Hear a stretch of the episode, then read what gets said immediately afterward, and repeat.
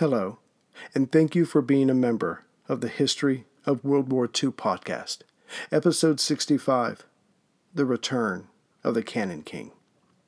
For Alfred Krupp, the current leader of the Krupp concern and the first Cannon King, 1871 was the best and worst of times. Because of his guns, the cast steel guns that he had figured out how to make, his leader, the All Highest, Kaiser Wilhelm of the Second Reich, had not only defeated the hated French in a blurry haze of cannon shot, but now the Kaiser had under his feet five grand duchies, six duchies, seven principalities, three free cities, and the prize of battle, the land of Alsace and Lorraine. Yet for the Cannon King, he was in misery. To hell with business and the accolades he had sought after for years. His beloved, soon to be his hated, Villa Hugel, was unfinished. Why? For the simple reason that so much of his material was coming from France, which, understandably, was not exporting anything, well, not to the Germans, at the moment. Sections of Hugel were undone, many portions had no roof. But, more's the pity, his leader, the Kaiser, was not focusing solely on Alfred, which is what Krupp wanted. No, Wilhelm was busy, alternatively enjoying and organizing his new kingdom. Then there were Krupp's enemies, of which he had more than a few, and being thrust into the world he was in, these adversaries were not ordinary men who lacked influence. Quartermaster of the Second Reich, General Podbielski, told and retold his emperor that muzzle velocity was not important. Honestly, it's not known if the idiot knew the truth or not. He only knew saying this hurt Krupp. While longtime rival, Krieg's minister, Roon, invited Wilhelm to give up cast steel and revisit the sturdy and dependable bronze cannon. In this case, the idiot knew he was wrong, but cared more about bringing the upstart Krupp low. Although Alfred was beside himself with woe over his unfinished castle, his monument to himself. He was objective enough to know that the French, just like every other beaten power, would redouble their efforts to make themselves strong again, using the humiliation to push themselves beyond human limits. Germany, this new Germany, had to stay ahead of them, of everyone. The Teutonic challenge, as it were, had been thrown down. It was only a matter of time before someone picked it up. So Alfred went back to what he did best, besides making cast steel items or agonizing over his home. He wrote letters. On April 13, 1871, just six weeks after France's new National Assembly approved the terms of the peace treaty, Krupp wrote to Moltke, the field marshal, saying he had new weapons that would astound the military. All he needed was an empty field two miles long for the trials. Yet Moltke, who seemed not to have a grudge against Krupp, childishly replied, That's a good idea. You should reply to Roon. Yet he knew of the professional and personal hatred each man had for the other. But Krupp did, and got nowhere. So he wrote to the Kaiser, and equally got nowhere. His letters screamed that he had even better guns than those used recently against France, but even this got him nowhere. Privately, Wilhelm and Bismarck knew Krupp was right, but now was not the time to upset the military. It had, after all, just won a brilliant victory, using Krupp steel, of course. But Roon's mobilization reorganization had also been decisive in the last battle, and the army knew this and loved him for it. Now was not the time to override the riding high, Roon. It was time to be patient, something Alfred had not a little trouble with. So Alfred came home from Berlin with nothing to show for it, no new contracts, no idea of when he would be able to show off his new guns. Then, with awkward timing, at least for Krupp, the Russians came calling, but he had put them off. After all, he almost sold France his latest and greatest right before the war. Who knows how that would have affected the war if he had? Well, Krupp knew it would have been bad for his country, and war between Germany and Russia was possible as anything else. No, better to fob them off with trinkets. He was a patriot after all, when it was time to be so. Soon after, Birmingham, Alabama wrote Krupp a letter saying he should bring his entire concern there. They would robustly support him. But that was unthinkable. Not until that fall would France allow limestone and other materials to be shipped to Krupp's little kingdom to begin construction again. But by now, his nerves were shot. So it was off to Britain for the winter, at Torquay. With him was his mostly estranged wife, Bertha, who got to relax from relaxing in Germany, while their 17 year old son, Fritz, a botanist, tagged along. He spent his time gathering samples. Meanwhile, Alfred wrote letter after letter to Berlin, saying France would seek revenge. The military needed to see his latest designs. But there was no reply. So his letters were then directed at the Prokura, the entity that oversaw the day to day operations of the Krupp Works. He instructed his men, in minute detail, how to clean certain items, and basically how to do their job that they had been doing for years. Not that Alfred was capable of genuine happiness, but what peace he was capable of was certainly destroyed when he was informed in a letter that 1. his villa would not be ready until 1873, and that 2. there had been dissension within the factory. It turned out to be small potatoes, but when he arrived home, he was told by his agent in Berlin that he had been able to stage the gun trials, and they had been, no pun intended, a smashing success. Now Bismarck had come round and pointed out that Germany needed those guns, but no one else was to have them. To which Alfred could only reply, Um. Russia had heard of the trial and ordered guns, and their orders had been specific. They wanted Krupp's latest and greatest. Yet Krupp got around this by building his impressive cannon, but had them cast to be heavier than necessary so they would be less maneuverable. Still, he was now building for two customers, but his works were inadequate to the task. So now, with orders in his hands, Alfred began to buy up other companies that themselves held majority interest in mines all over Europe. And then he needed to get those supplies to his factories. So he ordered four Dutch ships to be built. And his shopping spree continued. Alfred then made down payments for over 300 mines and bought several competitors outright. If all this sounds monumental, it was, even for someone as rich as Krupp, the Cannon King. Did he really have all that much cash? No, of course not. The money was coming from banks. But as their entries of debt started piling up, one by one they closed their lines of credit to Krupp. Yet Alfred wasn't operating within a vacuum. Few ever do. German industry of all types expanded after the Franco Prussian War, mainly because the French were making reparation payments and the Germans were spending it. From 1871 to 1874, German industry doubled. Even Bismarck, a man who was practical in every way, bought a little of this and that. But in September of 1873, France made its last payment. Gone were the days of money flowing in to be used to keep the cycle going.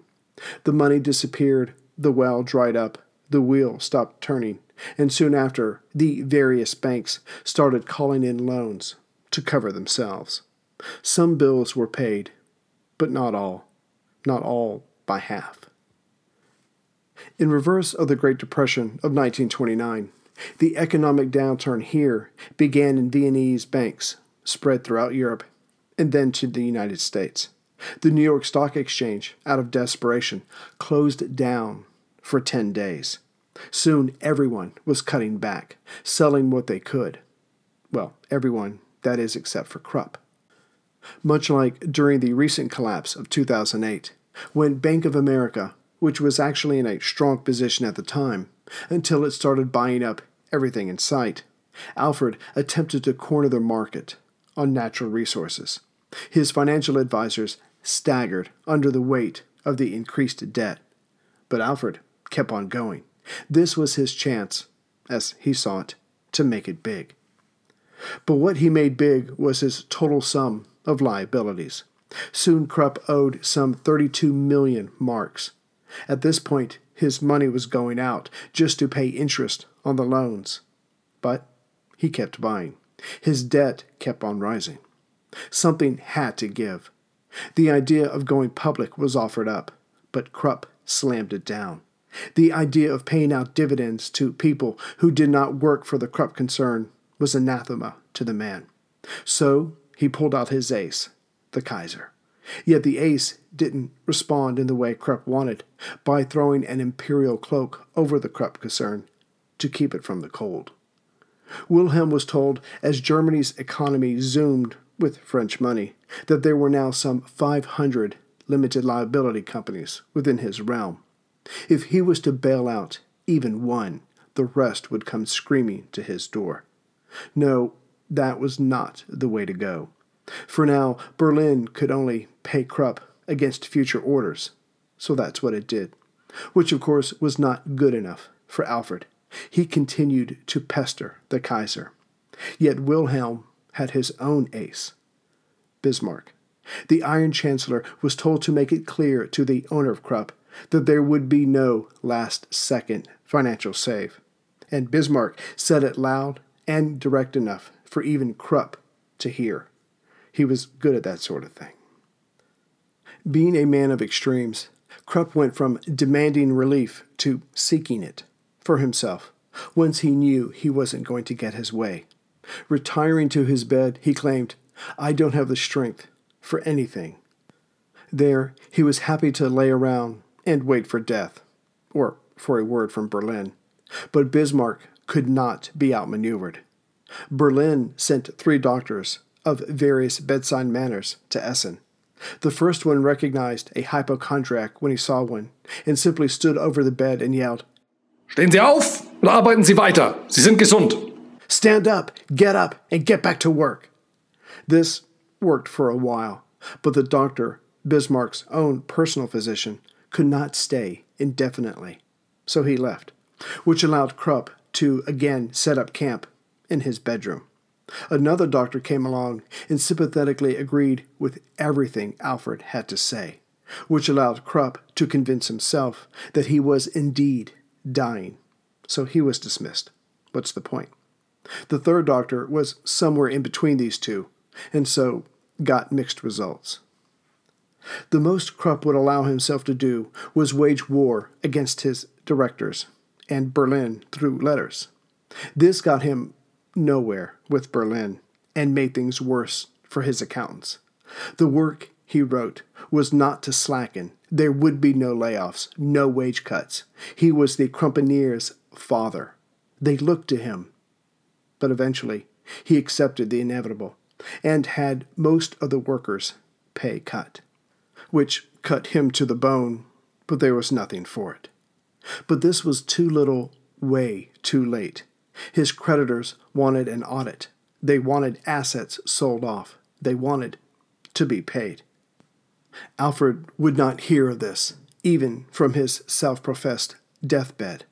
What was needed was simply 30 million marks, roughly $17.5 million.